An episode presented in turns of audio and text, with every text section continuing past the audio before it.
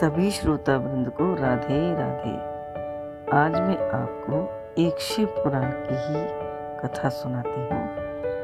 भक्तों की भक्ति से प्रसन्न होकर महादेव जी ने जगह जगह पर अपना नाम अलग अलग रखा। शिव का एक नाम अत्रीश्वर है।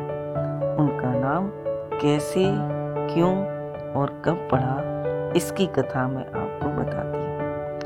गंगा जी के तट पर मुक्तिदायिनी काशी प्रसिद्ध है। वह शिव की निवास स्थली मानी गई है।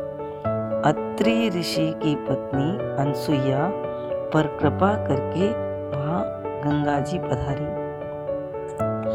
अनसुईया ने गंगा जी से वहाँ पर निवास करने के लिए प्रार्थना की। तब गंगा जी ने कहा, यदि तुम एक वर्ष तक की की हुई शंकर जी की पूजा और पति सेवा का फल मुझे दे दो तो मैं देवताओं का उपकार करने के लिए यहाँ सदा ही स्थित रहूँगी। गंगा जी बोली, पतिव्रता का दर्शन करके मेरे मन को प्रसन्नता होती है। जो किसी और के और से नहीं होती, यह मैंने तुमसे सच्ची बात कही है। पतिव्रता स्त्री के दर्शन करने से मेरे पापों का नाश हो जाता है और मैं विशुद्ध हो जाता हूँ। क्योंकि पतिव्रता स्त्री पार्वती के समान होती है। अतः तुम जगत का कल्याण करना चाहती हो तो लोक हित के लिए मेरी मांगी हुई वस्तु मुझे देती हो।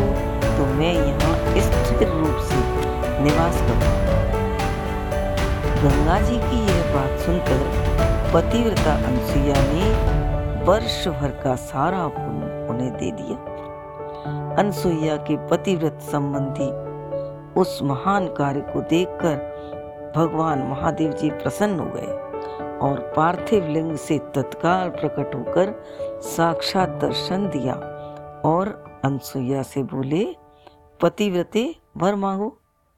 उसी समय दोनों पति पत्नी अत्रि जी और अनसुईया, भगवान शिव को वहाँ प्रकट हुआ देखकर विस्मित हो गए। उन्होंने हाथ जोड़कर नमस्कार किया और स्तुति करके बड़े भक्ति भाव से भगवान शंकर का पूजन किया और लोक कल्याणकारी शिव से कहा, देवेश्वर, यदि आप प्रसन्न हैं और जगदम्बा गंगा भी हम पर प्रसन्न है तो आप इस तपोवन में निवास कीजिए और समस्त लोगों के लिए सुखदायक हो जाइए।